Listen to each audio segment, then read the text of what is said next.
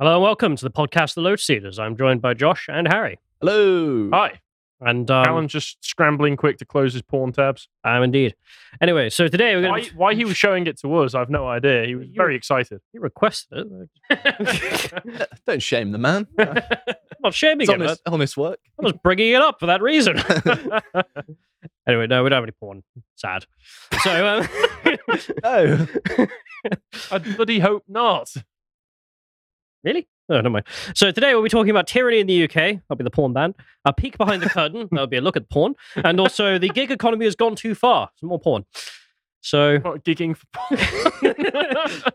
strap yourselves in.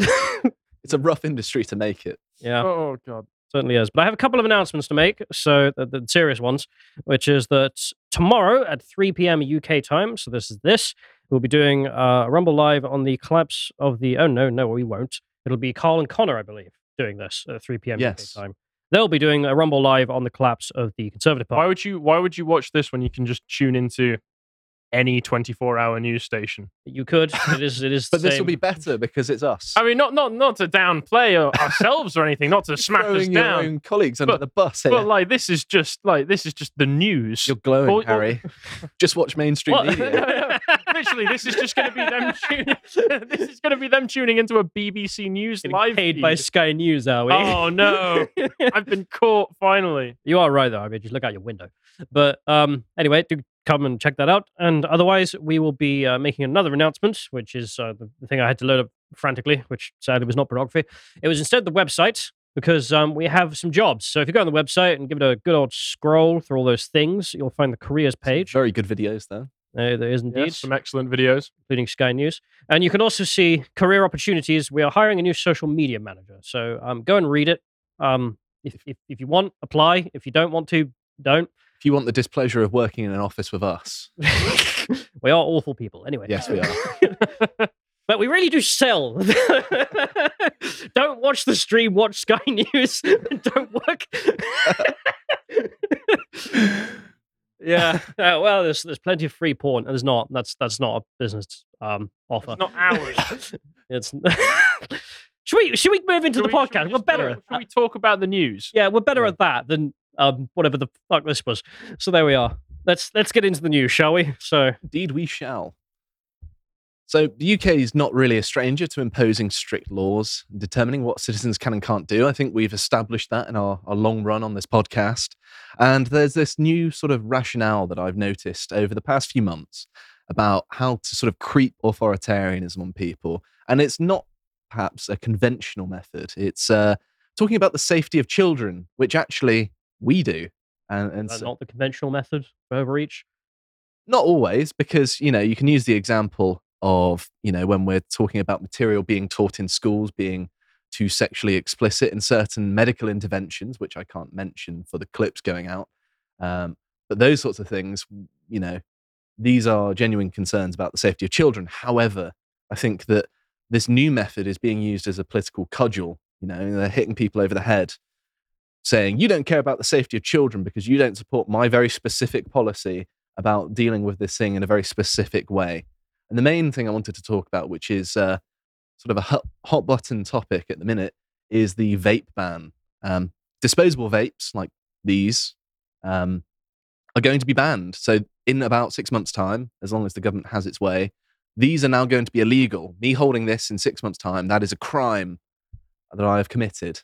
And uh, That we've recorded for posterity. yeah, and they're This will going to be release used as it. evidence. Well, owning them will be a crime, or buying them will be a, a crime. I presume buying them is going to be a crime. To still be able to hold on to your little.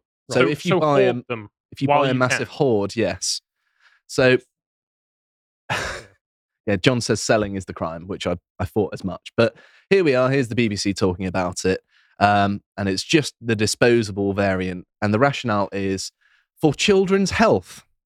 So this raises children some. aren't supposed to be able to buy them anyway. Yes, in, in Britain, um, if you are under 18, you are not allowed to buy any sort of vaporizer product. And anything with nicotine in it, I'd imagine. I think you can get some nicotine things, but not like cigarettes, cigars, vapes. You know, the the, the things that are they're trying to make our children weaker. I agree. so obviously, I'm not advocating that people start smoking. Um, quite to the contrary. I think people should stop. However, this seems to be very strange because this is an admission that, well, we have a law against selling these things to children. We're not enforcing it very well. So we're just going to ban them for everyone, which is the thing that I'm taking exception to because I certainly don't think that children should be smoking. That's just not policy, is it? Well, no, it's just like we failed, so we're just banning it. Banning cars, we're banning all Mm. cigarettes. Uh, I don't know what else can you ban. Alcohol. Murder. We should ban murder. Kids can get access to murder. That's a good idea. So- yeah. Robbery. We should ban robbery. Mm. yeah, I, it just okay. Because that's what happens. The government bans something and just n- no one ever gets a hold of it or does it ever again. No, it's not like it creates uh, a criminal underworld, which can, in, in fact, make things worse. For example, if you're concerned about disincentivizing children, making something taboo, making it against the rules, doesn't that make it cooler? You know, remember when you were children? What was cool? Things you weren't supposed to do. That's this, right? Surely it's going to backfire, and there's going to be a. They're going to be little. that sounded more like an endorsement than anything else. What do you mean? Hello, kids. You know what's cool? This. Don't point out Josh's double speak. I didn't know where you were going with that. Just because I'm planning a black market vape operation in the future. I've, I've got a good spot outside of school sorted. Jesus. okay, don't. This will be used as evidence, Josh. I'm Not- joking, by the Not for way. the crimes we think. I'm not going to do that. But Uh, well, I- I mean, I can. I, I- I'll just say to to Steelman from pointing out what I did that you know there are laws against murder and robbery. You know, making things illegal does generally make it more difficult for the average person on the street to get them. But in this case, it's as far as I could tell, completely unnecessary to do this because we've already got the laws in place to say kids shouldn't get this. yes. And also, there are other alternatives to this which are more harmful and are still going to be legal. So if we go to the Mobile NHS, phones for children, for mm-hmm. instance, that's far more harmful than a vape. what, than, than smoking cigarettes back. Yes. Unironically, I, yes. see, I see you're still in He's that not a position. medical- Ac- access not to a social doctor. media. Access to social media is far worse for children. Cigarettes. Dr. Robinson healthy over here. You know what they should be doing instead of spending all day scrolling TikTok? They should get back in the mines. That's the northerner in you speaking. It absolutely is. Also, Minecraft is popular, therefore they do yearn for the mines. But anyway, back to the. NHS. What you know, hold in your worship if you're a, a British leftist. Um, we're going to read the sacred text of the NHS website. They even have a holy priest on the banner up there. They do indeed, and it says vaping to quit smoking. Nicotine vaping is substantially less harmful than smoking. It's also one of the most efficient tools for quitting smoking. Vaping is not commonly uh, completely harmless, sorry, and we only recommend it for adult smokers to support quitting smoking and staying quit. Um, and then it goes on to talk about some of the facts and the research behind them saying this. So, so being disposable vapes that they're banning, I imagine that those ones that you can get that have the refillable um, tubes of liquid, that they'll be still on the market, correct? Yes. Okay. So, but the, the thing is here that if adults are trying to quit smoking, because children have been using these disposable ones, the easiest way of, of quitting, because we, we've actually got some here, we've got three of the, the most popular brands here. It's uh, Not sponsored. no, it's not. I, I just went and picked them up at lunchtime. They gave He's me got- the gayest one. Yes, you've got the, the Lost Mary. That's an elf bar. This is a, a crystal one, an SKE, whatever What are we are. supposed to do with these then? Um, show them to people. These are these are the things that are being banned. yeah. They're not dirty objects. What do you mean? I don't know. It's just the way you said show them to people. Just made me laugh. Well, like I'm Tipper Gore talking about like horrible music in a trial, trying to ban and censor music. Yeah. In, the- in that US hearing. But the, what's the facts on vaping, real quick? Because I don't know.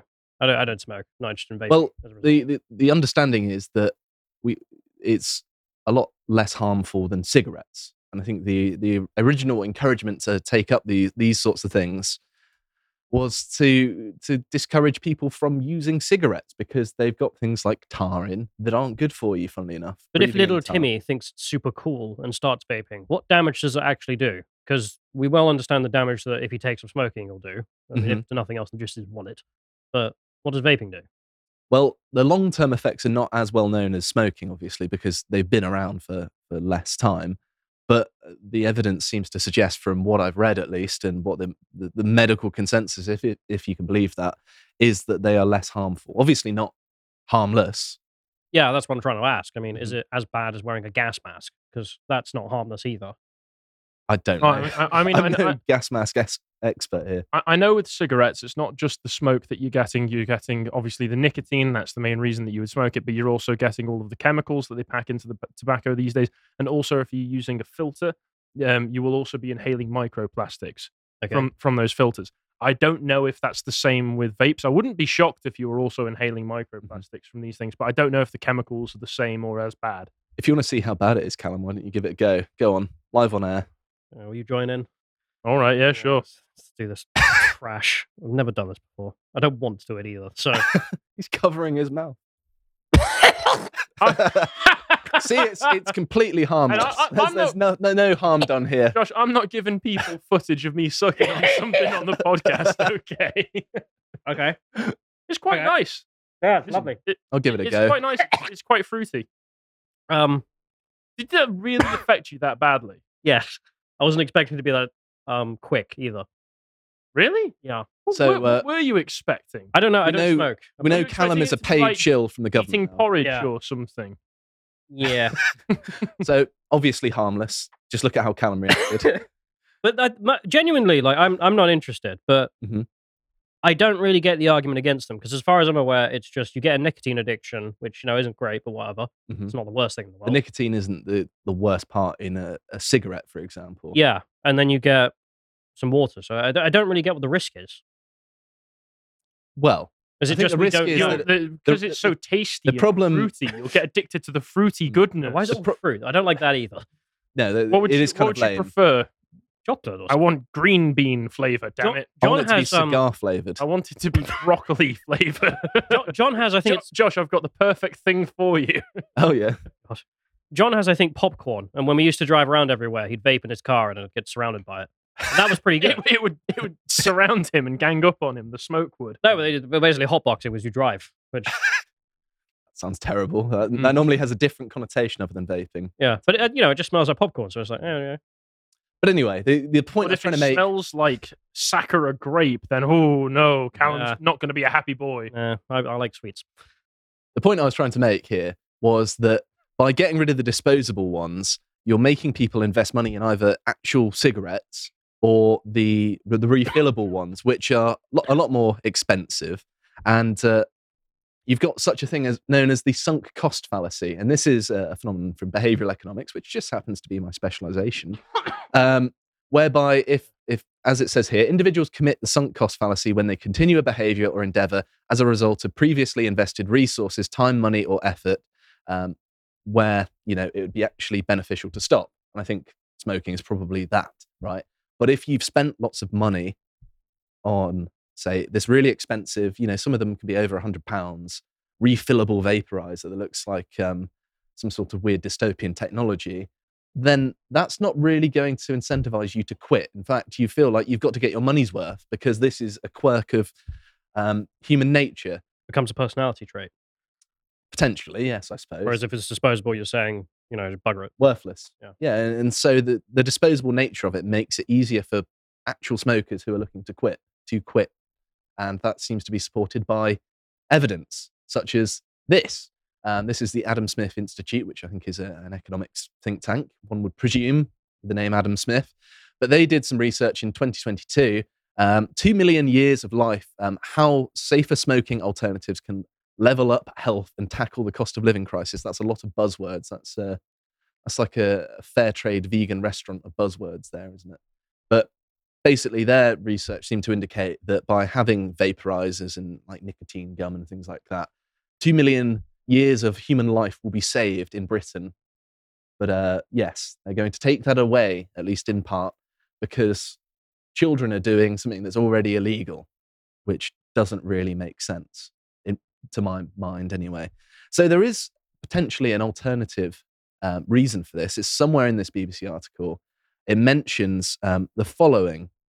So it says the bill could be brought in using existing legislation designed to protect the environment, which I find interesting because you thought, you know, protecting the health of children, they would have some sort of legislative precedent. But no, um, I think apparently, this is the other jump to we need to pass this bill because of environment. I'll be honest. yes. I um, can see how if you throw well millions of these things away every year. the- so the key thing is they have lithium in, and obviously, um, as you little probably are aware, yeah, Yeah. as you're probably aware, there's a bit of a fight for um, lithium supplies at the minute between the West and China because isn't it used in semiconductors? You'll probably know this, Callum. Off the top of my head, I don't remember. Is- But, I, th- I but it- all the batteries we're building, we All the, all the, I was all going the to say batteries, yeah, used for like that's true. Tesla and such, isn't it? That's that's true. So if we're going to have all of this green energy, um, then we can't have all of the vapes using up all of the lithium. Oh no, Josh! does it really use that much? Look at that article on the bottom right. I found my son's vape stash in the roof. We need this ban. BBC, you've convinced me. I'm a bad parent. We need this ban. I read that. Why have they laid it out? I mean, I, like like it's acid it's- or dildos or something. It's like okay, it's a vape. It's. Uh, I, I'm sorry. worse. That's, I mean, an alternative, if your kids are doing that, you could literally buy them a bag of fruit chews. That's what they'll be. That's what they're addicted to. They're probably addicted to the taste. That's It's I actually read that. BBC article that you pointed out, and that is they're talking about how fruity they are. And you know, I, I think it's lame personally that they're all fruity, but Oh my god! Children search for sweet tastes. News at nine, I suppose. I know many revelations at Lotus Eaters here. But um, there's also this as well, and this is an announcement from October of last year that Rishi Sunak is going to create a smoke-free generation by ending cigarette sales to those born after the 1st of January 2009, which I thought was a bit ridiculous, really, because of course, just saying, okay, if you're born before 2009, if you're born in 2008, you know, go ahead, kill yourself. 2010, well, that's it. Yeah. Different story. Suicide My is precious. now banned if you were born after 2009. Hmm but this all fundamentally comes down to the question of should adults be able to do things that they know are bad for them? I mean, because this logic of, I mean, th- this is the real poison of the NHS. Frankly, I mean, we've mentioned this many times. The Americans, when they talk about, well, It's know, all to save money. Yeah, well, as soon as you have a state funded medical system, you have a mandate to control everybody's health. And that means every decision they make, hmm which doesn't just stop at tobacco, obviously, it goes into the food you eat, which obviously Americans are very patriotic about. We have a sugar tax in the UK because fat people ruined it for the rest of us and made sweet things more expensive because they can't control what goes in their mouth. But the alternative is you have a private healthcare system, which the US isn't the only one. It may be a very bad private one, but it's not the only one in the world. And what happens is if you get really fat, you pay for it with your money and your life. And if you smoke a lot, you pay with it with your money and your life. And if you don't, you don't. Mhm. Like that's actually a, a functional society. Whereas when we have one in which the government has a mandate to come in and tell us literally every aspect about our health is to be controlled by them, it's just what's worth, what's the point in living? Yes, they, they've got no place they can stop. hmm Never mind the fact that you know they, they always skirt over alcohol because you know it wouldn't be a popular policy if they're just like you know what we're going to ban alcohol sales now. That is obviously next. Yeah, Mm. that's in the pipeline. but I, I would be very surprised if people would be willing to go along with this sort of prohibition of alcohol as opposed to vaping because They did it once before. many hypocrites um, drink alcohol. So I don't know. But anyway, that that's worth mentioning as well. And uh, there's an unlikely hero in this story, and that is uh, Liz Truss, of all people. I never thought I'd agree with her, but she said it will create an absurd situation where adults enjoy different rights based on their birth date. And she said, a Uh, that's not a particularly good argument. well, she carries on to say a conservative government should not be seeking to extend the nanny People state. of different ages get different rights. That's well, as in works. adults, as I, in I, I know what you mean. adults. I know what you mean. but yeah, you you you can't really determine. Oh, the people beforehand they they deserve these rights. Other people not so much. And she carries on to say, um, this will only give succor to those who wish to ban further choices of which they don't approve. That's fundamentally what we were just saying, right? And I, I think that is correct. It's rare for me to agree with Liz Truss, but here we are. And uh, yeah, I, I think that all of this is pushing in the same direction. The government really wants to control your health. They want um, healthy workers that don't cost the uh, the holy NHS any money because they have no vices or life. They live to work and uh, they work to live. That's what the government wants out of people because that is optimal for the people who pay their salaries, which isn't the Well, taxpayers. con- it is their donors. Consider as well all of the pushes for banning meat products or trying to reduce people's consumption of meat. Now, I'm not saying that smoking is good for you in the same way that having, say, a steak would be, but they are going to use the same scientific backed arguments to make those claims. There is already a number of studies that have been published over decades that suggest that eating red meat like steak is bad for you. Now, it, they, they connected to, uh, they uh, correlated it with heart disease, for instance. But in those studies themselves, they didn't actually control for the lifestyle of the people they were studying outside Seems of the red meat fundamental as a methodological. And so it might have just been a blip in the data that the people who were eating more red meat were also leading more unhealthy lives. But that data will still be used to justify this sort of thing. And But they will also use it to but even if- well, red meat causing more heart disease, well, that means we need to ban it for the NHS. But even if eating one steak takes one year off your life, I don't care. It's damn worth it. I, I- yeah, I'll do as I please. And I will die a happy man if I get to eat a lot of steak. yeah, if you're just damaging yourself, you're an adult, you get to make the decision for yourself. That's a way of living. I'm I'm personally not convinced because you know meat is the only food group in which you can actually sustain yourself and not have nutrient deficiencies if you eat it solely. But Like that's you do that with I've any other food group. that's why I'm saying even if it literally was made of uranium or something, like, I, I don't really care. Like, this is I mean, that's- Eating the Chernobyl elephant's foot. I, I, I've seen a number of testimo- um, testimonies from people going for the carnivore diet. Now, I've not tried it myself, so I can, can only speak for what I've heard from these people. But a lot of people saying that if you move your diet entirely to meat and even just switch to ground beef, for instance, if you want to keep it really, really simple, have all of your meals be ground beef, breakfast, dinner. sounds a bit boring. It does sound boring, but people do it for health and mental health mm. reasons. That it's actually improved their quality of life, their quality of sleep, their mental health has improved off of the back of it.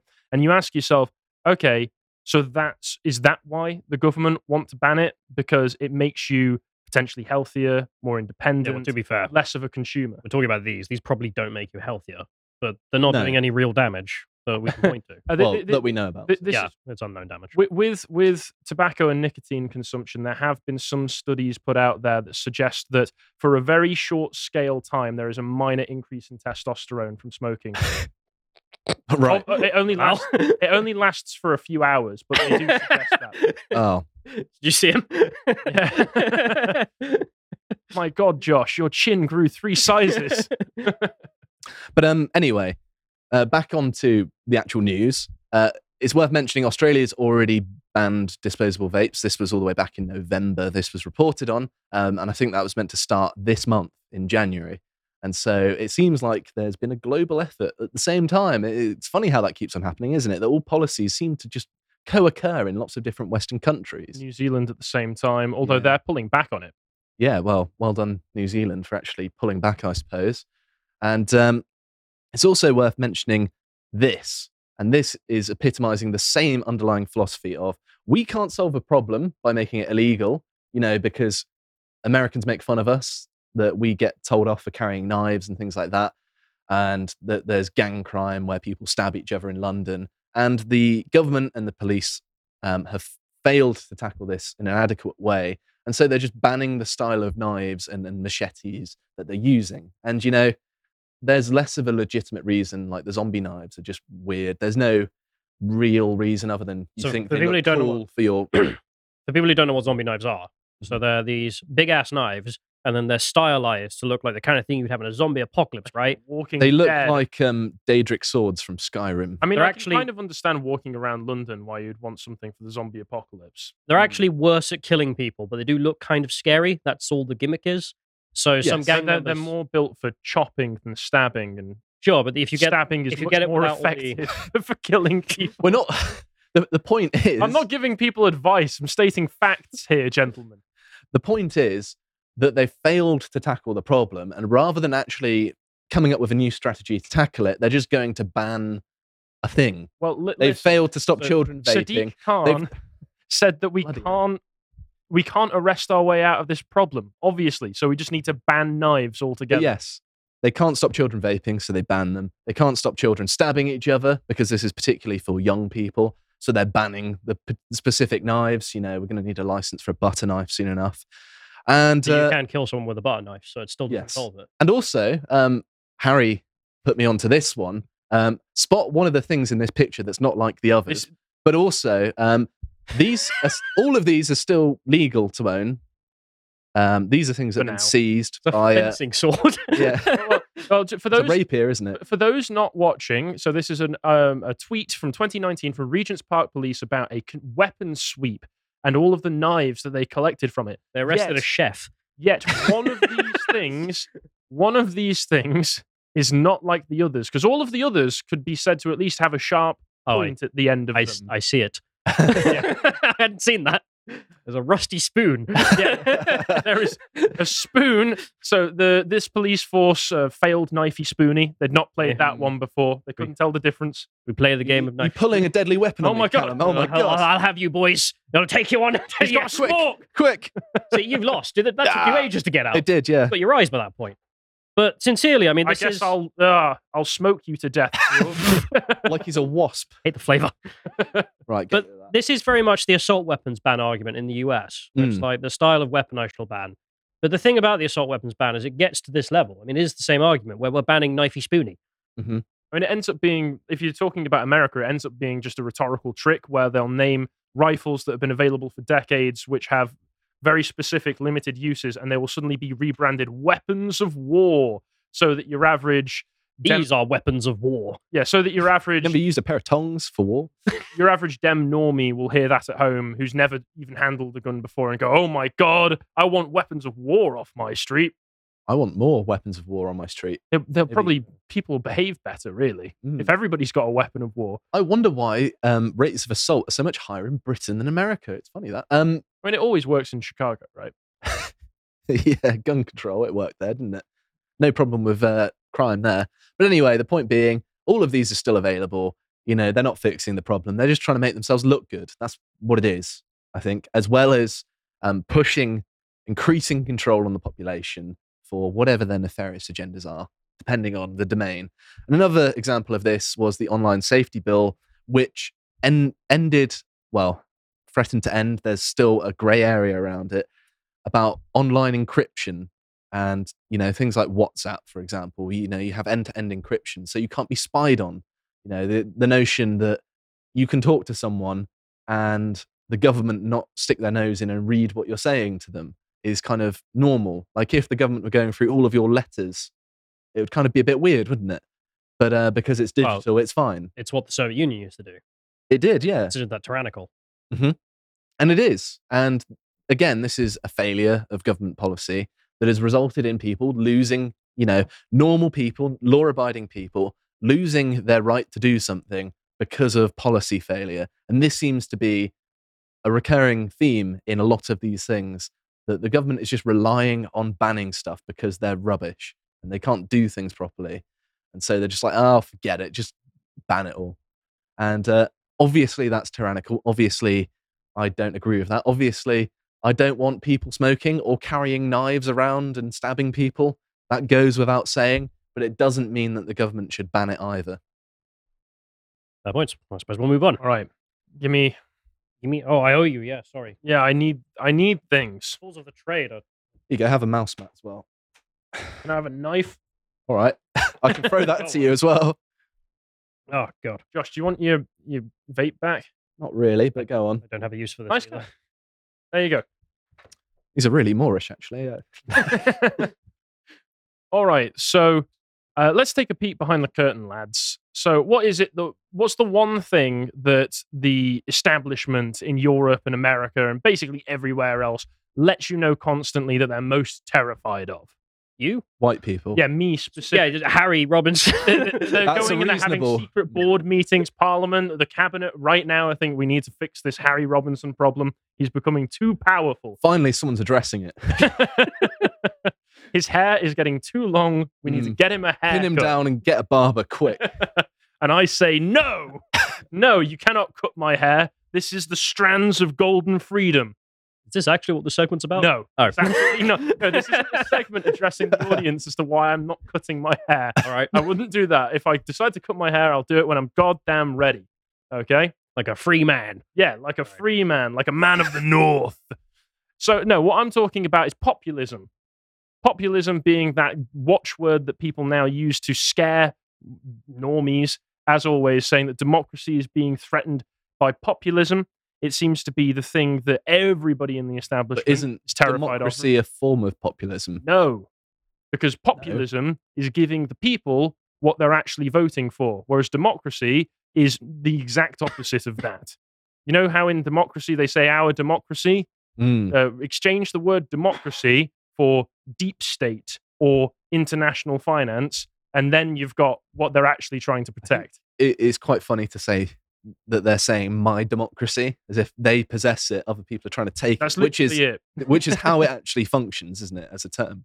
Yeah, and I wanted to examine a part of this which I don't think gets spoken about quite as much. Now, I know that there was a live stream done last night from AA on uh, containment, and I don't want it to overlap with that because I am kind of covering some of the same, uh, s- some similar subjects because there is a part of what you could deem the establishment or the mainstream right, which does act as a form of containment. And the thing is, they tell you about this, and they will tell you that what they are trying to avoid by highlighting particular problems that right wing, um, working class, and middle class people are always bringing up, the sort of thing that we talk about, they say out loud that they're only talking about it to try and get it solved so that it avoids people like us voting in populists who might oust them because they are a part of a particular club, they are part of a particular class. The populists are not of their class, they're not necessarily of our class, but they're different. They're a different group and they don't want to get replaced by that group. They're now, like, as somebody uh, as somebody who can empathize with the feeling of not wanting to be replaced,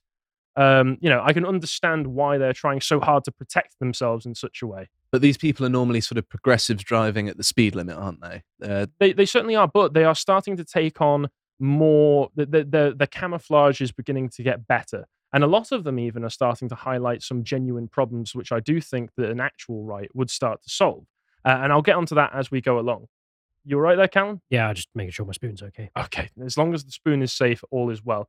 First, though, I'll highlight that we've got a new symposium, which I was on with Stelios, talking about Humboldt, who was a German political philosopher and also a political statesman uh, around the uh, late 18th, early 19th century.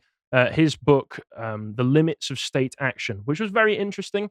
And while he and I disagreed on a few things, I think overall we had a very interesting and productive discussion that ended on a rather wholesome note, I must say. So I'd really, really recommend you watching that. Subscription on the website, £5 per month.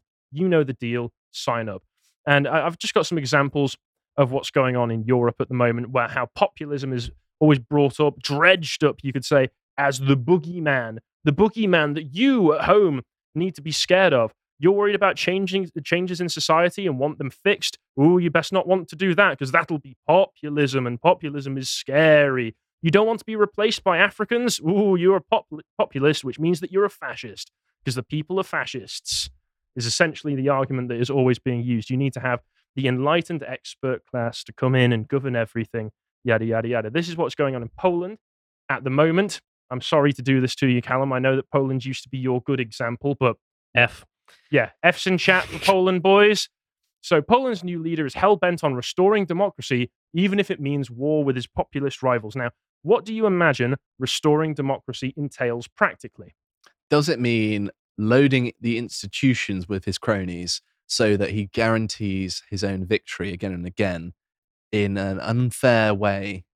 It's almost like there's a playbook to this whole thing that we see repeated again and again. Because you're absolutely right there, Josh.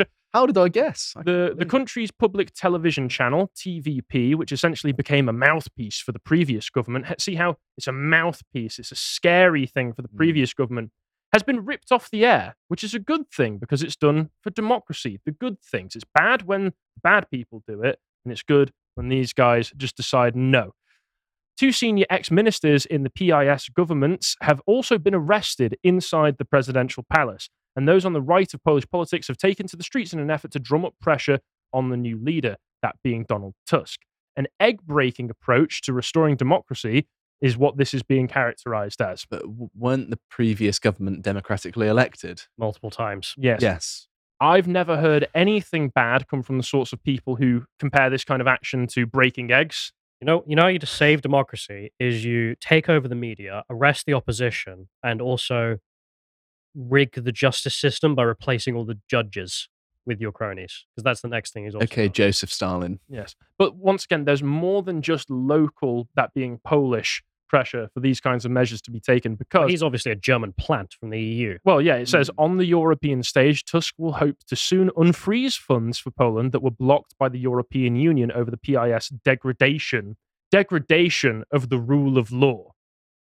But they were the governing parties. They determined the rule of law. Yes, once Well, they- again, when we come in and govern by executive action, that's the rule of law. When they do the same thing, They pass it in Parliament. yeah, It's popular, and then they enact within the legal system what was voted on.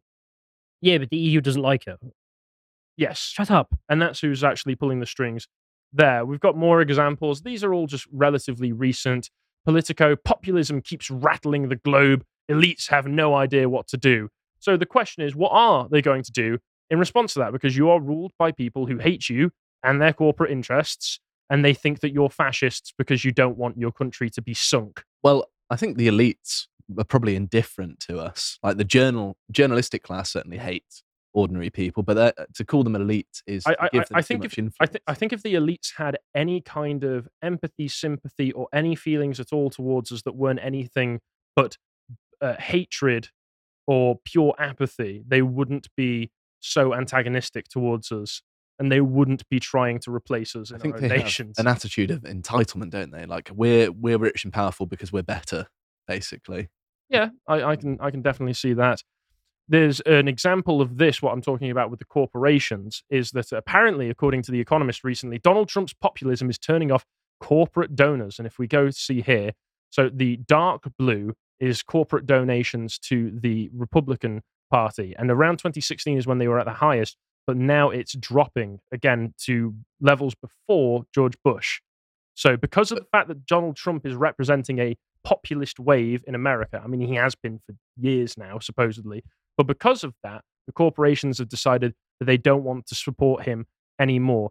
And they say that uh, it's basically because of the fact that they don't like the fact that populism encourages economic protectionism and immigration restriction. And they want to have entirely globalized open markets and they want to be able to replace you with cheap slave wage. It's funny that The Economist, uh, an outlet which would ordinarily complain about corporate money being the determiner of elections, is now saying, "Oh well, this is a, a sign that Donald Trump is going to lose. You know, he's doing terribly because he doesn't have all this corporate money backing him. But also, it's a sort of um, revealed preference from the corporate money. What a horrific thing to say. I know. There's like the entire actual electoral system relies on corporate money from a few rich Americans. Yes. That's an oligarchy. That's not It's- democracy. It's, primarily funneled through super PACs. That's Mhm. that's true. But the, the, if the corporations aren't putting the money in, it means that they genuinely believe that Trump is going to express populist policies and therefore he can't be bought.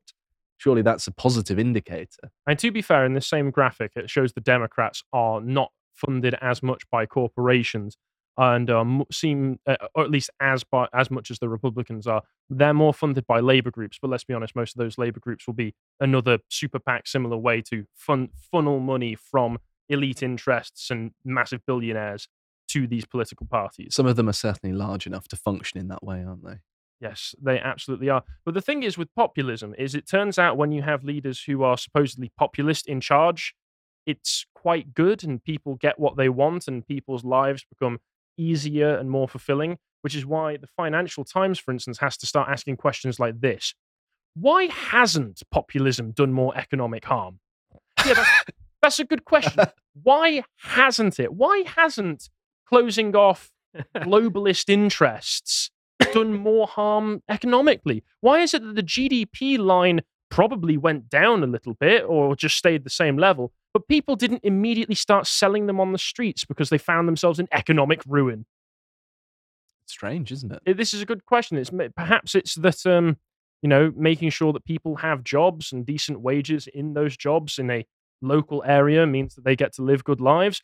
But no, according to this article, I'm not going to read any of it, but I, I uh, read through it, and the gist of it is basically, oh, it does actually cause economic collapse. It's just that the economic collapse only ever happens after the populists get voted out, which is why it Yeah. looks like Trust me, bro. which is why it looks like Joe Biden's the one who caused all of this economic damage. J- Donald Trump didn't have to deal with the Ukraine Russia crisis and all of the sanctions that we were forced at gunpoint by, I don't know, God or something, to put all of those sanctions on Russia. I mean, I mean, seriously, it's an it's an absolute joke. And then uh, the, the here's another one. The, uh, what's the what's the benefit? Why do people vote populist? Well, it's because the maths of right wing populism are easy answers and confidence equals reassuring certainty. This is political posturing. This is sloganeering. This means I absolutely always- nothing. I always kind of hate that. when People are like, you're just providing easy answers. It's like, well, why are your answers so incomprehensibly stupid? Yeah. Well, Like, I'm not, I'm not the- for the- the people easy providing obviously false things, but you do run into like the block of text or just someone wasting your time just waffling. It's like, I've got nothing out of this. You have nothing. I Well- can tell you have nothing. Well, the easy answer is population going up, house prices going up, native population staying same, immigration at record levels. Hmm. yeah, Yeah, there is an easy. There is actually an easy answer. That's to that exactly what I mean. Like that's comprehensible. Whereas um, what you will get out of a Tory politician is some blocko text about how lower wages means lower prices, which means you're more wealthy. Trust me. And say, what? Inflation. What- what- address anything. Josh, you'll you'll know this. You'll have internalized this out of sheer rage. What's the mainstream explanation for why inflation happens? Because the easy answer, the, Don't e- make me say it. the easy answer is that uh, yeah, the the money printer go brr, and more money means those individual tokens of money are worth less comparatively. What's the mainstream reason that they always give? Well, there have been lots of reasons. Like I saw an article saying it's your fault for buying expensive things. That's why inflation is high, and and things like that. It's not that the currency supply is inflated; it's that Mm. you pay more for things. They The they go, oh, is literally in the name. what happens is the Bank of England goes, more people are shopping at Marks and Spencers. Print more money. Print more money. We have to print more money. They need to go. else are they're going to buy Marks and Spencer's goods? they have to go back to Lidl. God damn it. so who's more responsible for inflation, the Bank of England or Marks and Spencer's? Hmm. I don't And know. who's got the money printer? like, And then even ostensibly right wing organizations like the Cato Institute, which is a libertarian leaning think tank, produce articles like this from 2019 called Terrifying Rise of Authoritarian Populism. Now, this one's particularly painful and ironic given that the Cato Institute was co founded by Murray Rothbard, who was an out and out and very proud populist Yeah. who wrote articles about it uh, and how he thought that America needed to take back charge of its borders and how they needed more power in the hands of the people, or at least leaders doing things for the people rather than for their own interests. But the Cato Institute wants you to know that only authoritarians would ever want to do anything. Hang on a minute. The article appeared in September 2019 its issue of Reason. So they're the bad libertarians. They're the kind that I Oh don't like. my lord! But from what to address what I was mentioning at the beginning of this segment, you do start to get this shift of the right wing, where the right wing, supposedly the right wing, likes to say Mm. um, the populism is terrifying as well. And this brings me on to something that I found very disappointing. Now, Stelios sent me this interview from The Spectator. Andrew Neil speaking with Christopher Caldwell, who's a member of the Claremont Institute, talking about how immigration and net zero will stir up Europe's populist right. And I thought that this was interesting because it is a somewhat peek behind the curtain of how people in these power structures operate and what they're talking about and why they do the things that they do. Because Christopher Caldwell is an author that I actually quite enjoy, or at least I enjoy one of his books, that being The Age of Entitlement, which is still a book I would recommend anybody to read because it's an examination of America since the 60s, as the subtitle would tell you, and it goes into a lot of the failings of things like the Civil Rights Act, leading to affirmative action, the lowering of standards, the lowering of living standards for Americans, also the failings of the Reagan administration. He points out uh, quite notably, I think, in the uh, very first sentence when he starts talking about Reagan, that under Reagan's leadership, the American deficit tripled, which uh, for a small government doesn't sound like small government. you cocked up. Mm. Yeah, you, you got, he also talks about the problem with the uh, Immigration and Nationality Act. I think that was in 86, which gave amnesty to Yeah. all of the illegals, which just told other illegals who wanted to come into the country if you stick around long enough, then eventually you'll get amnesty. I love how that is the immigration equivalent of the purge, which is like all crime that has been committed against this nation's borders legal. Yep, there you go. Just for one day. You won't do it again. Imagine doing that at a smaller scale. Like all home invasion is now legal. It's all forgiven. Headley, Headley. Why? because there's just so many home invaders. Yeah, it, It's it's a, not an argument. it's a, t- it's a terrible idea and terrible thing that happened. He also very critical, as I mentioned, of the Civil Rights Act. It says here the book received considerable attention for its chapters addressing the consequences of the Civil Rights Act of 1964. Although originally conceived as a one time corrective to end segregation and racial discrimination, Caldwell argues that the act created an endless imperative for social re engineering at a great cost at the expense of liberty and social cohesion. And he makes that argument very well to the point where people like Auron McIntyre and other people who are on what I would consider to be the actual right wing use this as an excellent starter entry point for people who want to examine those arguments. And it is a very good argument. So the Civil Rights Act says that you have a duty, essentially, to show that you are not racist.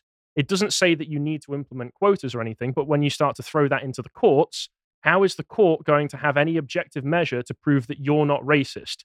Prove that you didn't beat your wife last night, Josh. I don't have a wife. Still. You could have beaten her. Yeah, you could have beaten her, though.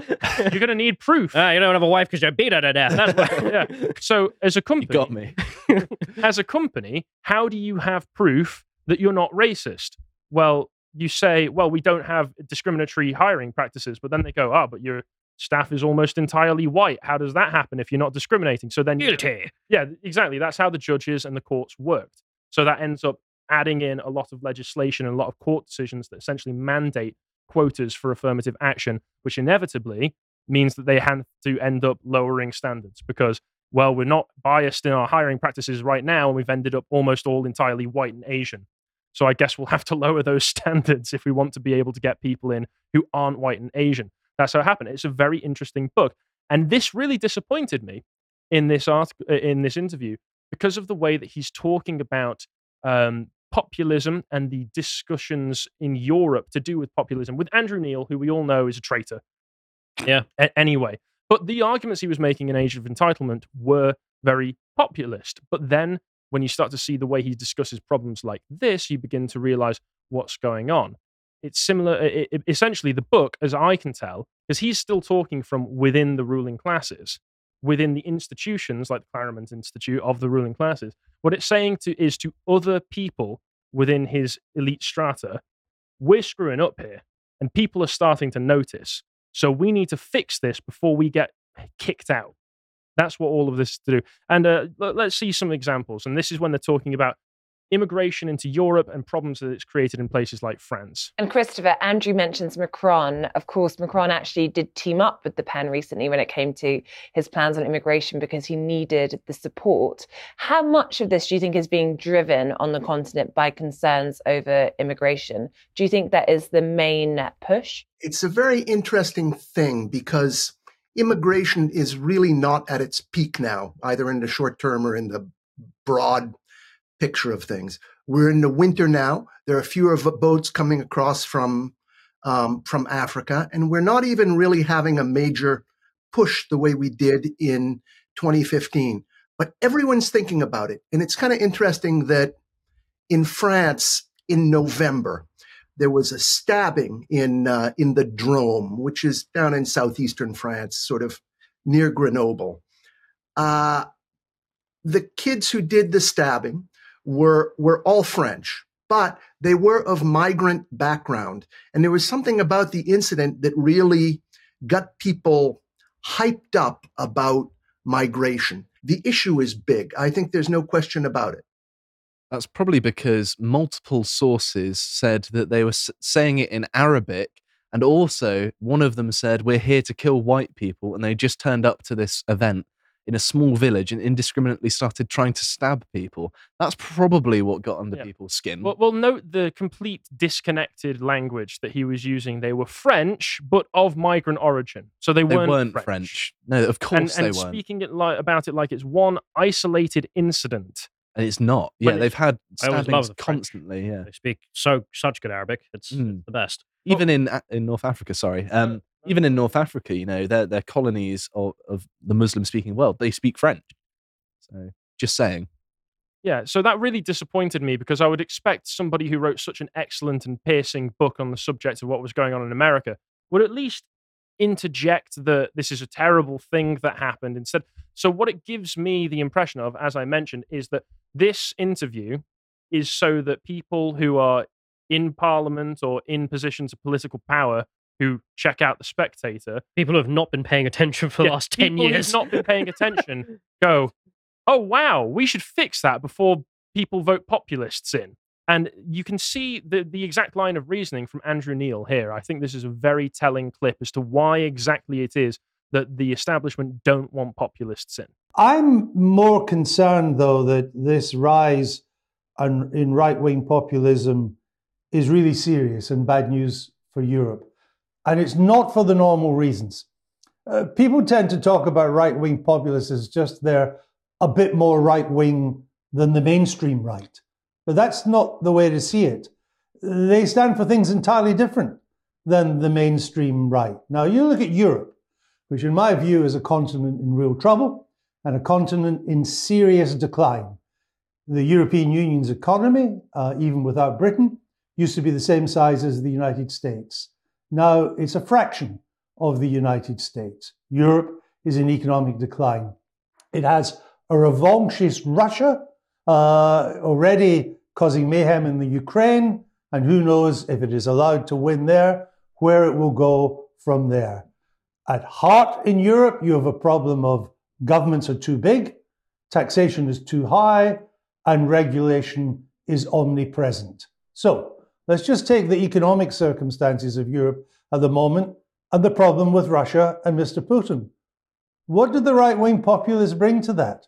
Well, first of all, they're big government people. They ain't Ronald Reagan or Margaret Thatcher. They believe in big government. Indeed, if you take Madame Le Pen in France, her economic policies are not that either. different from Mr. Uh, Mélenchon, uh, who is the Jeremy Corbyn of France. They believe in big government. They believe in government intervention. They believe in government control of industry. They believe in protectionism. They do not believe in markets or Jeffersonian type uh, limited government or taxation. So that doesn't help Europe to move down that road. And then you take the second thing. You would sometimes think, as was the case in the old days in America, where it was, say, Ronald Reagan versus uh, Jerry Ford, two Republicans. Reagan was the more right wing and therefore the more hard line against Russia in the Cold War. That's not true with this populist right. They like President Putin. They've got a soft spot for the Kremlin.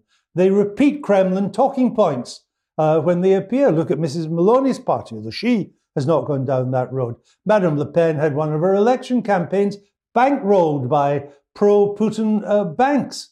So if you take the two big threats What? that Europe faces one, Weird. Russia, the second, a declining economy, a sclerotic e- economy, the populist right can only make them worse.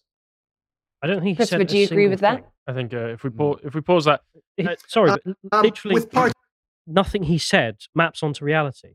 The Yeah. idea that we're living 50 years ago, we're not. There's been 50 years since the 70s. And Great observation. well, Callum. Andrew Well, I'm sorry, but that's Andrew what he's Neil is old enough. He may not. He may not remember that anymore. yeah, so he's sitting there being like, oh man, they're not free marketeers like the mainstream right. You live in Britain. We do not have some low tax, low intervention free market system. What are you talking about? we basically live in a socialist state. We have the highest That was taxes since. Zivor. I mean, the, the level of regulation is so unattractive. Most companies set up in Ireland or anywhere else if they can help it. No one invests in this country if you make money in this country. You invest internationally. There's just nothing you say has any mapping on to where you live. Never mind some abstract place you're thinking of. You live in this place and Well- don't know where you live. Well, it, I, I think one of the things to take away from that is that he clearly sees that the populist right is outside of his class and, ha- class and has different interests to him. The old right that he appreciated, like Reagan's right, despite the fact that he says, "Oh, Reagan was so small government," he's speaking to the guy who wrote a book that mentions how government exploded the deficit of the government. He never actually calls him out on that one, by the way, as as the interview goes on. Um, what they what they value is international markets and international wars. We need to be aggressive internationally, both financially and militarily. Whereas the populist right supposedly are saying we need to have more closed markets, which you may disagree with, Josh, but It depends there's, there's on some the variety. There's yeah. some variety in opinion there. And they also need to be a little bit more isolationist. We shouldn't be going out and doing military interventions in the Middle East or in what Eastern we, Europe what are we or getting anywhere out of it? Yeah, what if are we, we get nothing, well, no. What are we It- getting out of it? So, so it's this fundamental shift in priority that they don't want because they know that it's so different to them. They don't have a place in that order anymore, which is why that fundamental have- difference, I Mm. think you're right on the money, is is it in our interest? That's both of those questions there. Whereas the populist right ask that question, and then if it's not, say, well, bugger off then. That question isn't even asked by his worldview. Well, it, it is, but his interests are opposed to the interests of the man on the street, like you or I. Whereas the populists at least sympathize with the man on the street and want to make life a bit better for him. And uh, the interesting thing as well is that this was all for Spectator, and it's worth noting here that Spectator is currently edited, I believe, by Fraser Nelson. And uh, if we go out of this video clip, John, and go to what I've got next on the links. You'll have to get. Oh, am I going to? Oh, yeah. the- Oh, oh, wait. Oh, God. Here. Oh, God. We're very professional here.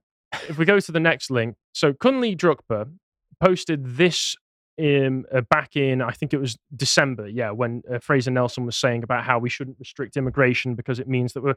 Think of all of the concert pianists that we might be kicking out of the country. It's interesting to note that back in 2017, he conducted, he was, uh, he, he had this interview where he just said this outright about essentially containment techniques. what's the her ex, her experience so far of her short premiership is if you go if you persuade people that you're listening to what they have to say that you don't reject their concerns as being bigoted or xenophobic that if you talk in a language that is more that is more in common with neglected voters than it is with the metropolitan fashionable elites then mm. that goes a long way. You don't have to come up with policies you know banning immigrants or anything like that all you need to do is to basically say to people, I hear your concerns. I mean, let's look at David Cameron. He actually, I think, did, did quite a good job here as well. He was, nobody expected him to win a majority in 2015, but he did. And he had a policy of cutting immigration by two thirds. Now, he completely failed in that target, but the fact that he had that target counted for a lot because it meant mm. people thought at least he wanted to control immigration. Lie. There, there you go. Li- Literally, that's what he's saying is just lie. Pretend like you care about people's issues and then do what you were going to do anyway. I mean, fantastic.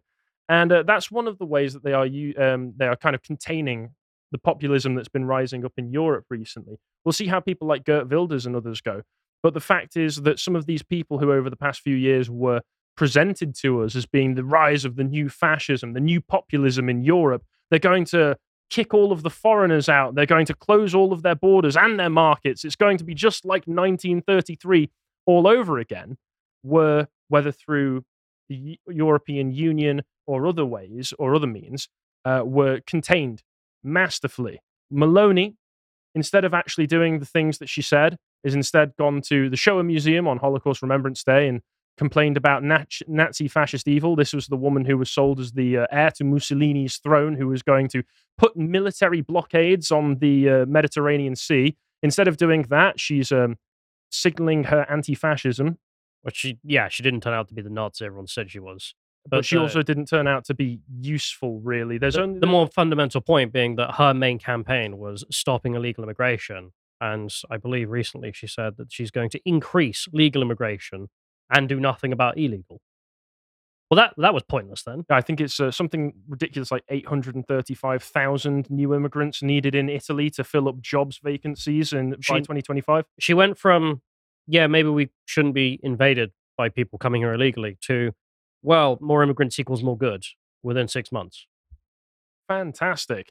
And then we also have Marine Le Pen, another new Hitler in waiting. We were told for years, uh, saying that actually I can't support the AFD anymore because they suggested that maybe we shouldn't have all of this foreign population in Germany who are actively hostile to us. That's Well, too far. They were literally chanting death to the Jews. That's that's what they're talking about here. Well, that's too far. That's too far. You need those people in your society. They're productive members of society, Callum. And if you want to get rid of them, uh, you're a populist, which means that you're um, the reincarnation of Hitler. Just So I don't know what we're going to do about this. I can hope that the people who have been voted into quite a few places in Europe recently, like Geert Wilders, I can hope that they're going to end up doing something that will be positive for Europe as a whole. Um, but we'll just have to see because these things can easily happen. And also be a, be aware of the people that you're reading the books of. Even if the book is very good, it might be that they wrote it for an audience that isn't you. Alrighty. Well, no, we'll move on. Try and have some fun. We've got some We don't have fun here. I have fun. All I do is fun. We watch Andrew Neil and his disgusting arse chin. Ah, that's true. Yeah, but you, you- you had to have noticed that, Josh. I was m- mainly focused on the nose, to be honest. Yeah. That's, Highbrow political that's, commentary that's the here. alky nose, isn't it? Right. No comment. anyway, um, I'm here to tell everyone that the gig economy has gone far too far, and I'm not just talking about zero hours contracts or people working illegally off the big gig economy and everything else. No, no, no, no. I'm here to talk about serious gig economy, the gig economy that is the police force, which I didn't know was a gig economy, but apparently has become one. So this is a, a video clip of what is an unpaid volunteer officer. Be honest. Did you know this was a thing? No. I mean, Um, I'm, I'm sorry. Even if she was full time paid officer, she is a small, unthreatening woman. Well, She's not going to be able to pr- uh, protect us from the Abduls. Uh, sure, we're not getting onto that though today. We're looking instead at just. I, I didn't know this was a gig you could get, but this uh, clipping that's gone viral about this woman is she's standing here shouting at um, a lady who wants to sing church songs or busking or something. And so she comes up and is insistent that you're not allowed to sing church songs outside of church grounds, which isn't the law. Doesn't make any bloody sense. And who the hell are you? Is she trying to suggest it's a public order offense or something? it's really weird. I don't have time to play the whole thing now, but she's literally just arguing in a uh, foreign accent, which, huh? Okay, like a very strong foreign accent is just it's just uh, the- the- Is Recent foreigner. You know, something? she's Bulgarian. Hmm. Oh, So this Bulgarian unpaid volunteer officer is dictating to people the laws of England that are that don't exist. 'cause she made up Bulgarian woman head. comes to England immediately uh, plays dress up. Yeah, That's what we've got here. We've got a foreigner playing dress up, telling Englishmen what to do. and, and at the end of it, it's also just stupid because the person filming, she then just does that. The person filming, uh, it's completely unprofessional, an, an embarrassment. The whole thing's just an embarrassment. That's So- the kind of professionalism we expect from our officers in England. So this was weird, to say the least. And the response, you know, I will play it. Why not? It's only thirty seconds. Let's enjoy this. to do anywhere. No, miss, you're not You allowed are. to sing ch- uh, are. songs, church You are. songs outside of church grounds, by the way. You're not allowed to sing church songs outside, Outside of. of church, or church uh, songs or uh, church You're not allowed grounds. to- That's fine. That's you're not allowed. She just said you're not allowed to sing church songs outside of church. Our church of, outside of church grounds, unless you have uh, unless That's you've a load been of rubbish. authorized by the You're church to do this kind of songs. Just doesn't mean anything. Uh, Just- what does that even mean? You've got to get church authorization. To sing outside of the church. Because don't you know church songs belong to the church? Just- okay, it bollocks. It, You do Christmas caroling, you're going to get arrested. That's Yeah. it now. And um, well, the police started getting mocked for this because wh- what is this? I didn't even know unpaid volunteer officers were a thing. Because why would you do that? Why why not make unpaid volunteer servicemen? Just I'm an unpaid uh, member of the military. I, I kill people as an unpaid basis. There's a couple of benefits in it, so that's why I do it. Is no, like policing is actually a serious business. As in, there's something we actually take seriously because it's the enforcement of the laws and fair dealings between the citizens and the state. But now, just just any old twat. If you're bored. I mean, I, I don't have as much of a problem with it. You get people like volunteer firefighters, so I don't see it as being that different from it. But this, Well, there are strong standards there. well, I, I, I would hope that there's You might- strong. That I would hope that there is strong, strong standards in the police, but even when they're being paid, there aren't strong standards. So this is all just a symptom of decline. It is, it is indeed. And uh, the police got very upset because people started taking the piss out of them. Because as you can see here, that was the original post, and underneath, the police are like, "This was filmed over the weekend. We understand the- people were concerned." And then uh, at the end of it, they just write, "We're aware of significant social media commentary. Hello, some of the comments are personal and hurtful. This is unacceptable." Boo hoo. All right, so You have made- the power to arrest people at will. Shut That's up. right. You watching from home, you made a social media manager for the Metropolitan Police cry in the bathroom on her lunch break. So, Yeah. Honestly, good job. You wouldn't hurt a police officer on the internet, would you? you wouldn't make a police officer cry, would you? Social media commentary is hurt. I need Gene Hunt to be introduced into this situation, and I want to see what happens. What's wrong with Gene Hunt? He's smashing in a nonce. Good on him. Whereas, no, we get volunteer Met police, police officer won't see that stand. who's hit by murder on the internet. Why are they hurtful? Why, why are people online making personal hurtful comments to your volunteer, Truth hurts. I don't know, child? Well, it's because they just made up the law, tried to enforce a law that doesn't exist, which is tyranny and unlawful.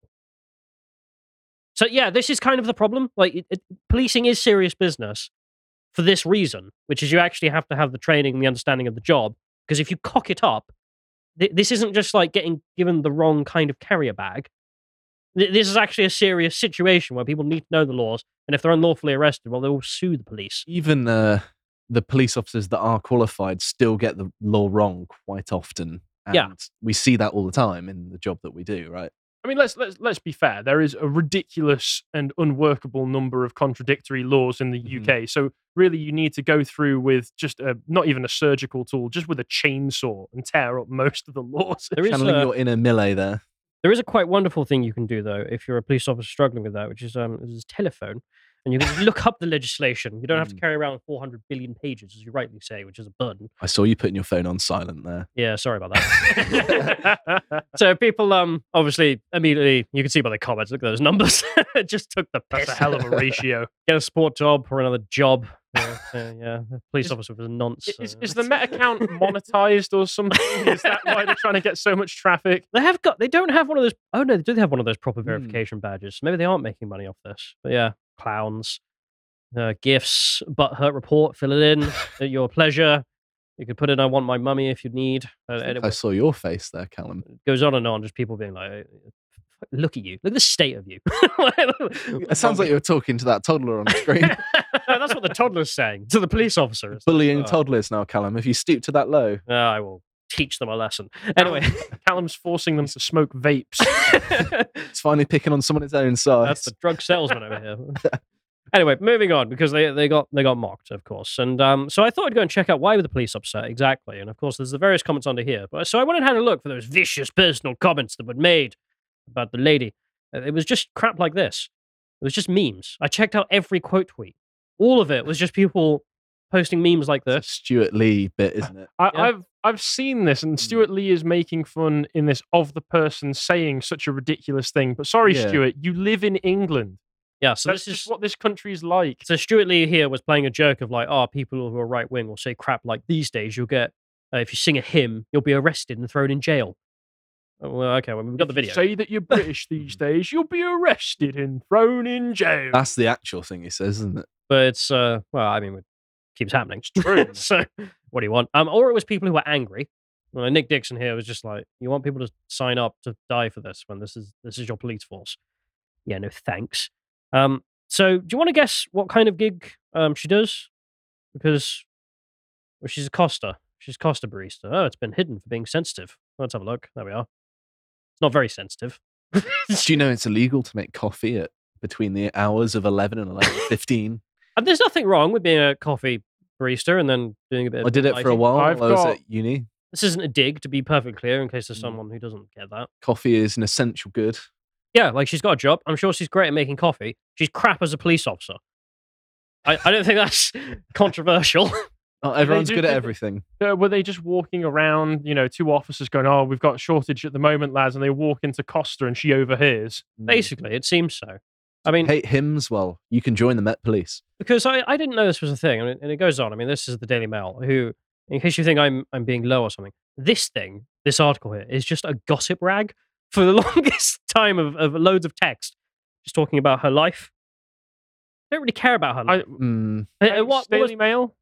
Yeah, I mean, they talk about like the holidays she's been on and how she's been to Egypt. Don't you know? Like that's that's almost. It almost feels a bit perverse. You mean, you know, I don't Yeah. agree with what she did, but I don't. Well, I mean, to be fair, there is there is a question: How the hell is she working a Costa job, living in London, volunteering unpaid, and then affording a holiday?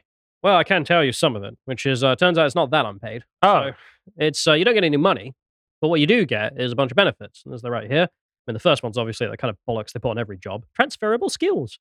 Shut up. it means nothing. I, Aren't most skills transferable? yeah, I don't know about you boys. I've, I've, I'm bored of reading that on jobs where it's like, hey, if you apply for this job, you'll get some transferable skills. You'll, you'll, you'll have Waste to of money. do things, and those things mm. you do might have other applicable situations in the future. Oh my god! You will learn social skills. It's like, I, I, Callum learned never asked already. for social skills, and he never That's a wanted deal them. breaker. didn't want them and you wasted my time so anyway but the uh, actual benefits the things that are worth a damn as you can see here all met special constables are entitled to free travel on the london's tube buses district uh oh, what does that stand for again the dlr it's the dlr whatever it's basically the trains but shit uh tramlink emirates airline cable car Yeah. What? what Little car? yeah you want to want to get on that one cable car in london it's free uh river bus River bus. services So it just want- sounds like they're making stuff up now.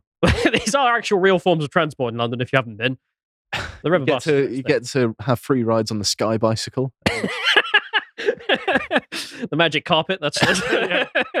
Plenty of those in London. But basically, if you do 200 hours of duty, so that's two shifts per month, you get free travel across London, which is not a small deal. That's That'll save you a lot of money. very expensive. So no wonder you've got Costa baristas signing up for this. Yeah, because I mean, she gives up two shifts a month, so that's a weekend a month.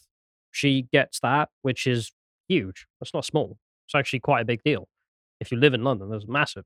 Not to mention, you then get discounts on goods and services for being a, a member of the Met Uh, staff. yeah, you get blue light discount, don't you? Yeah, and then they list the Met Friendly Society, which offers financial services and savings for Met officers. I took a look at that. It's mostly crap, to be honest. You can get the same offers if as a civilian, so that's kind of pointless.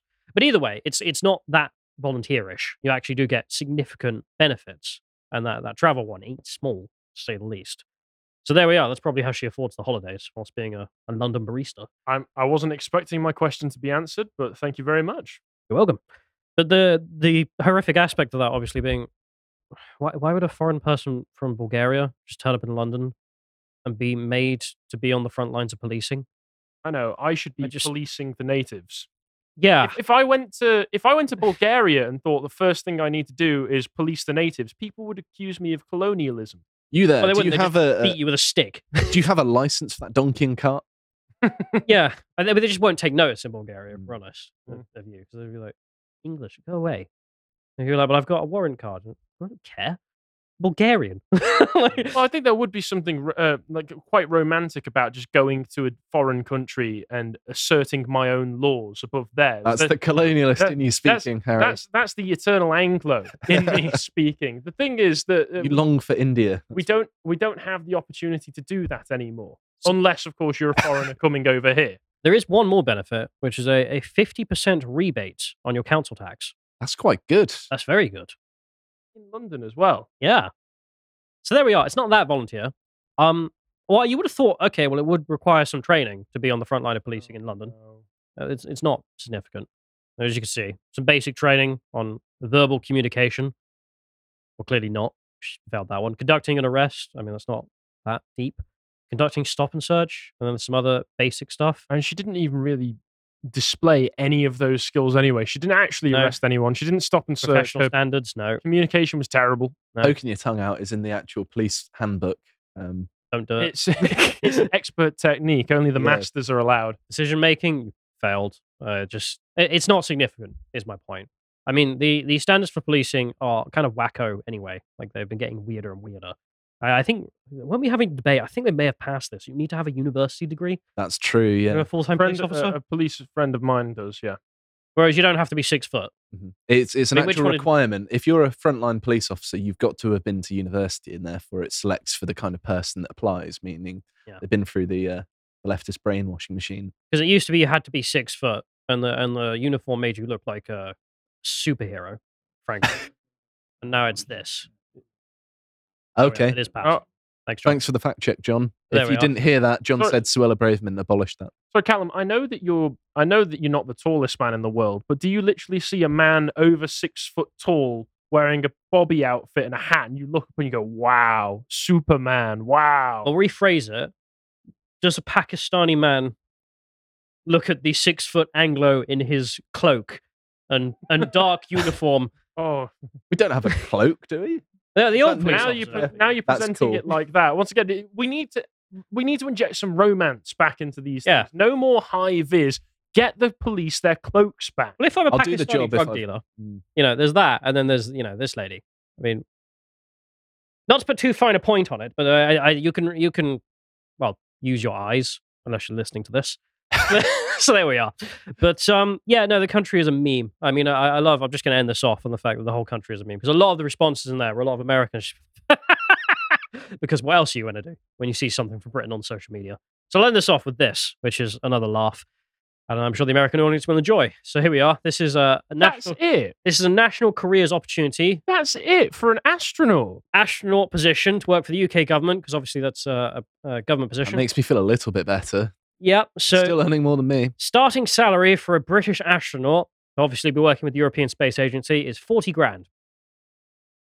The requirements are quite hard. You may- you have to have a master's degree um, in a specialist subject like physics or whatnot. I would imagine an excellent level of physical Damn. fitness as well. That Yep. rules me out. and you will get uh, 40 grand starting. and go up to 86,000 pounds. That's it. You've got a definite ceiling as an astronaut. The the I, I love the bit. We'll get back to. Do you want to give up your entire life and spend months at a time in space for that? Yeah. So um, the details in here are just all hordes of Americans just being like, "What? Really? Like this? This is how you live?" This is how this is how poor this country is now. Yeah, I do love. Um, this is the best one. You could work uh, evenings, weekends, bank holidays away from home. Far from home. And uh, uh, this is to, to to highlight. This is in a country where, as you have pointed out a number of times, there are positions going in NHS trusts for diversity management, where they can get paid up to two hundred and fifty thousand pounds. The BBC was getting paid 250 grand. Yeah, that was it. Two hundred fifty. grand. Still my tax money.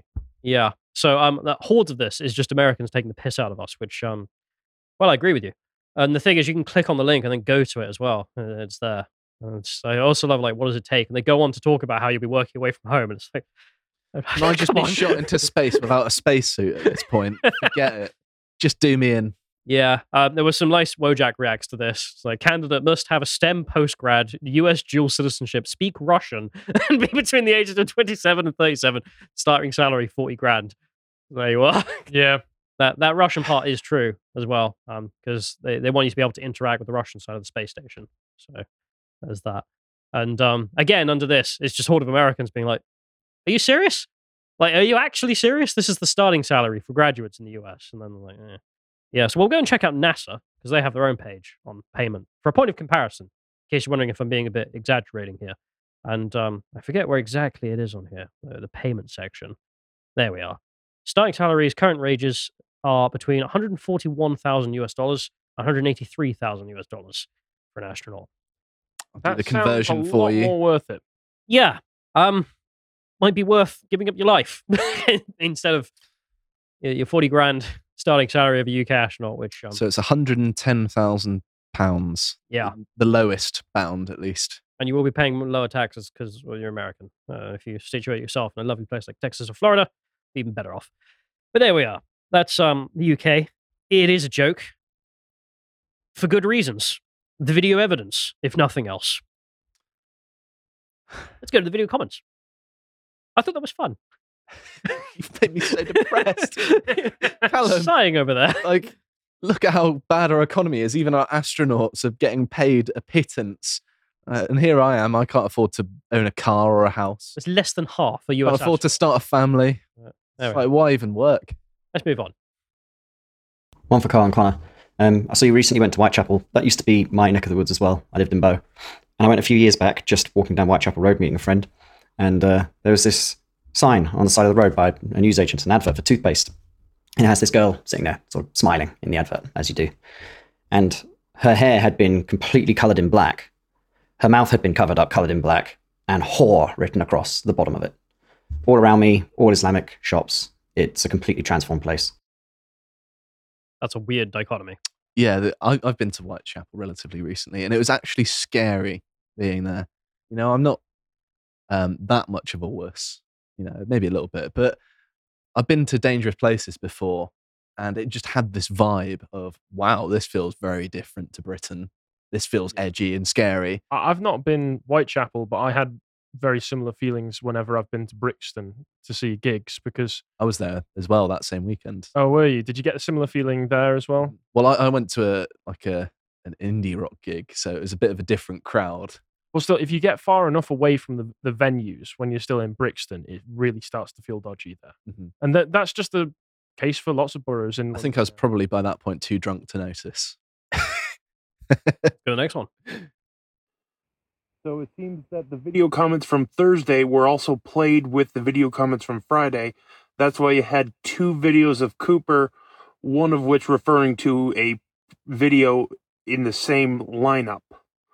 Not going to complain because my joke suggestion for the piano got a laugh out of Connor. Also, Connor, the glasses don't make you look like Potter.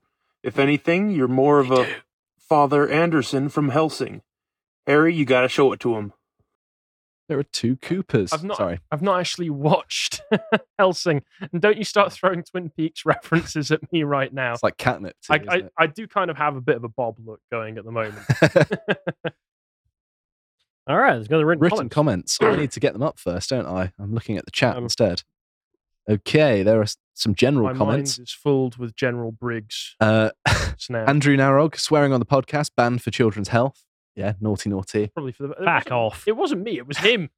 You're, you're a very naughty boy, Callum. Yeah, what's what's going to happen? Our monetization will get taken away. Gonna flick your ear. Cole's gonna corporal punish you. I'm Yeah. gonna force you to smoke that entire vape in one go. We're gonna record it and put it on the internet and shame you. Then- Yeah. Yeah, I didn't want to do No, what he's got girly lungs. I didn't want to do what Look at him um, cough. Tom Scott did. You seen his? No. Yeah, it's hilarious. Tom Scott decided to do this massive drag of the vape before talking about them, and he just he just actually dies. So they had to cut the clip. His voice goes really funny first. He goes, His eyes bulge out. I'm gonna look at that one. like the bro, he can't he can't breathe. Mm. so Wait, so Tom Scott or Tom Scott? I'll get it for you. Tom Scott. Oh, okay. Don't know who Tom Scott is. I'm not terminally online. No. You are not very educated. Work on a uh, on an online business, talking about online things. Nine to five, and when I'm out of the office, I'm touching grass. I go back to the 19th century. doing nothing else. I I just I, just walk- fondle the grass. I walk around. I've got a terrible hunch from it. Just like, "Oh, good Harry would actually be seven foot if you didn't hunch over touching the grass all the time. So I've sent you it, John, so we can load it up to uh, educate Harry. Oh, okay. We're watching it now. Good. Internet. Shall I read some of the other comments while John's loading Yeah, it up? Uh, that Texas gal says immediately off the rails must be Callum, Josh, and Harry. And uh, someone online, Callum learns about peer pressure.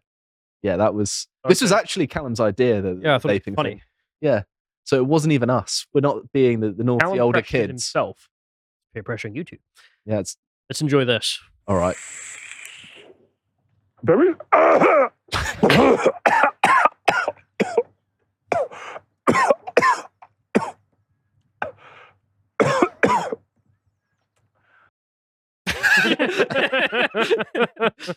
yeah, he was trying to do something about copyright and, and did that for an opening shot. It, That was you on your first drag, to be fair. Yeah.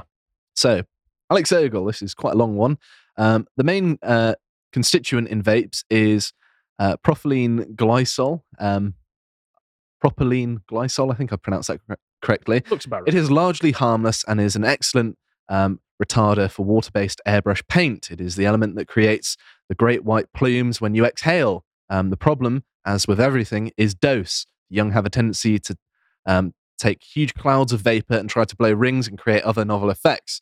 Um, propylene glycol can deposit on your lungs and cause irritation, leading to breathing complications. This is more common in children who don't, do not know how to moderate their behavior. Dose is key. It's very true. I mean, you could apply the same sort of thing to alcohol, where you can die from drinking alcohol. I've drank alcohol a lot. I am not dead. Therefore, there is a, a- an effective dose. And we also talk about the fact that like children are getting hold of vapes. It's like, I'm sorry, does anyone stick to the legal drinking age in this country? I didn't. No, of Nobody not. bloody does. It's bollocks. I, I've looked this same age for about 15 years. I, de- I definitely did not stick to the legal drinking age. you aged, but then you've a- aged well into your aging. Yeah, I, I basically stopped aging when I turned 15. Mm, I'm starting to get a few wrinkles now. I think it's catching up with me. The Wigan survivalist. Um, as someone who um, used to smoke and vape, the only thing I would argue a vape is worse than a cigarette is I would have a cigarette every two hours or so, but with a vape, I was puffing it like a pacifier every two seconds, and I noticed a lot of other people doing the same. I think it's because with a cigarette you can be stinky, and it's like a social um, disincentive because you don't want to smell like cigarette, whereas a vape you smell like fruit, which is not nearly as bad. At least if you're sort of out and about, and also you have to get up and go outside, so you're not stinky. Hang on a minute. What, What? are you What are you looking at here, Callum? Why not give it to Hampter? One hour of silence, occasionally broken up by Hampter. Wanna Callum. I just want to see what it was. Did you skip, did you skip to one of the timestamps? Uh, let's turn it on. Tell you what we can do. What- Harry, what- would you like to read some of your comments? I'm curious about Hampter now. But it's one hour of silence. so No, it's not. here It's for not. Every so often, go down to the time. I got it playing. I This is how they get you, and then you'll sit there for an hour listening I'm not. to. I'm not asking for an hour of silence. I'm asking Callum to go to one of the timestamps so we can understand what Hampter does. I think it's more fun if we organically play it. Or just in the background. Yeah. All right. Okay, okay then. Uh, California refugee V pointed out one article mentioning the farmer protests everywhere. They called it agricultural populism. Expect to see that more because heaven forbid we allow those nasty kulaks to own the farms and not the government.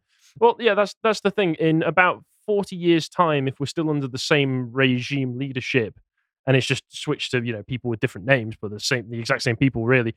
Um, then populism will probably be under some kind of propaganda campaign to make it sound uh, to replace fascism. Essentially, they will use it interchangeably. Thomas Howell.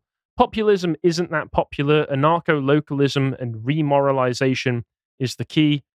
I don't really know exactly what you mean by that. If you mean local communities and people need to have morals, I agree, but you need to get the elites out of the way first to be able to do that because the elites don't want you to be able to live a moral local life. They want you uh, fat and addicted to pornography. Grant Gibson. Don't forget, Andrew Neil lives in continental Europe now, and that's why he's afraid South the of France, isn't it? pop- populists. So no, if Marine Le Pen gets in charge, she might make me, I don't know, buy a treadmill or something, lose some bloody weight. Kevin Fox, how to make populism work for the people. All politicians get paid the average national wage and 10% on uh, and expenses limited to 75% of their income.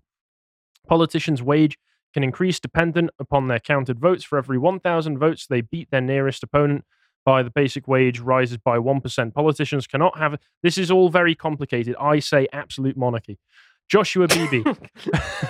I am More more. might be the easy answers people were talking about.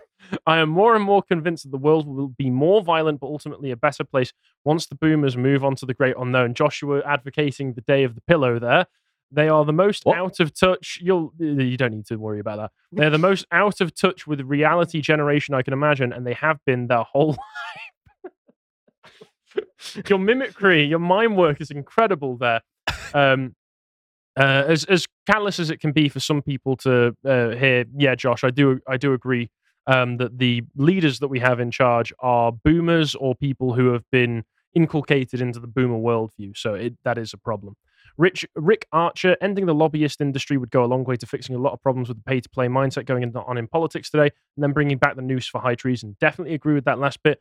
Lobbyists and NGOs all just need to be destroyed, non violently, but destroyed. And that would solve a Liquidated. lot of problems. Yeah, they need to be liquidated. That's some, the. That sounds even worse. Uh, does it?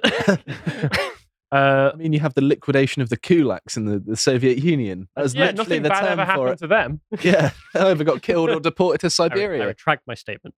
so let's go to your comments. Sure. Alrighty.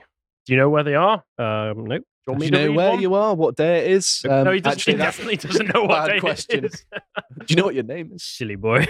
Andrew, Andrew Narog says the idea of unpaid volunteer foreign police officers is absolutely baffling to me. Next time will be mercenary armies. Remember that Aristotle Hamster. pointed out that uh, a tyrant will surround himself. is That was just a person speaking. That was rubbish. that was crap. that was not worth the wait. Yeah. and that is, that interrupted Aristotle. Damn it! Stop. Aristotle, to finish my point, pointed out that uh, tyrants surround themselves with foreign mercenaries instead of their own citizens. Yeah, that's um that's where we live too. Robert Longshaw says budget Belle Delphine in police cosplay has entered the chat. You know what? That's actually a funny video idea. Just cosplay as a police officer. No, but she could sign up. she's British. As well, well, you don't need to be British. What am I talking about? She could sign up, get the whole thing done. I mean, they can't kick her off for being a prostitute. I That's- bet quite a few men would want to be put in handcuffs by her as well. Imagine, She- imagine Belle her. Delphine single-handedly cleans up the streets of London. all the roadmen, all the people in balaclavas with the zombie knives. They're just like, you know what, love? Yeah, I don't know why they were taught like that. yeah. But anyway, know how they talk. Man, Right. man, yeah. Like um, we're out of time. So if, you- if you'd like more, um, hamster, um, or just go to the website, either one. And If you want um, more non sequiturs? Um, yeah, and the police come and come and take it. We're back tomorrow. Thank you and goodbye.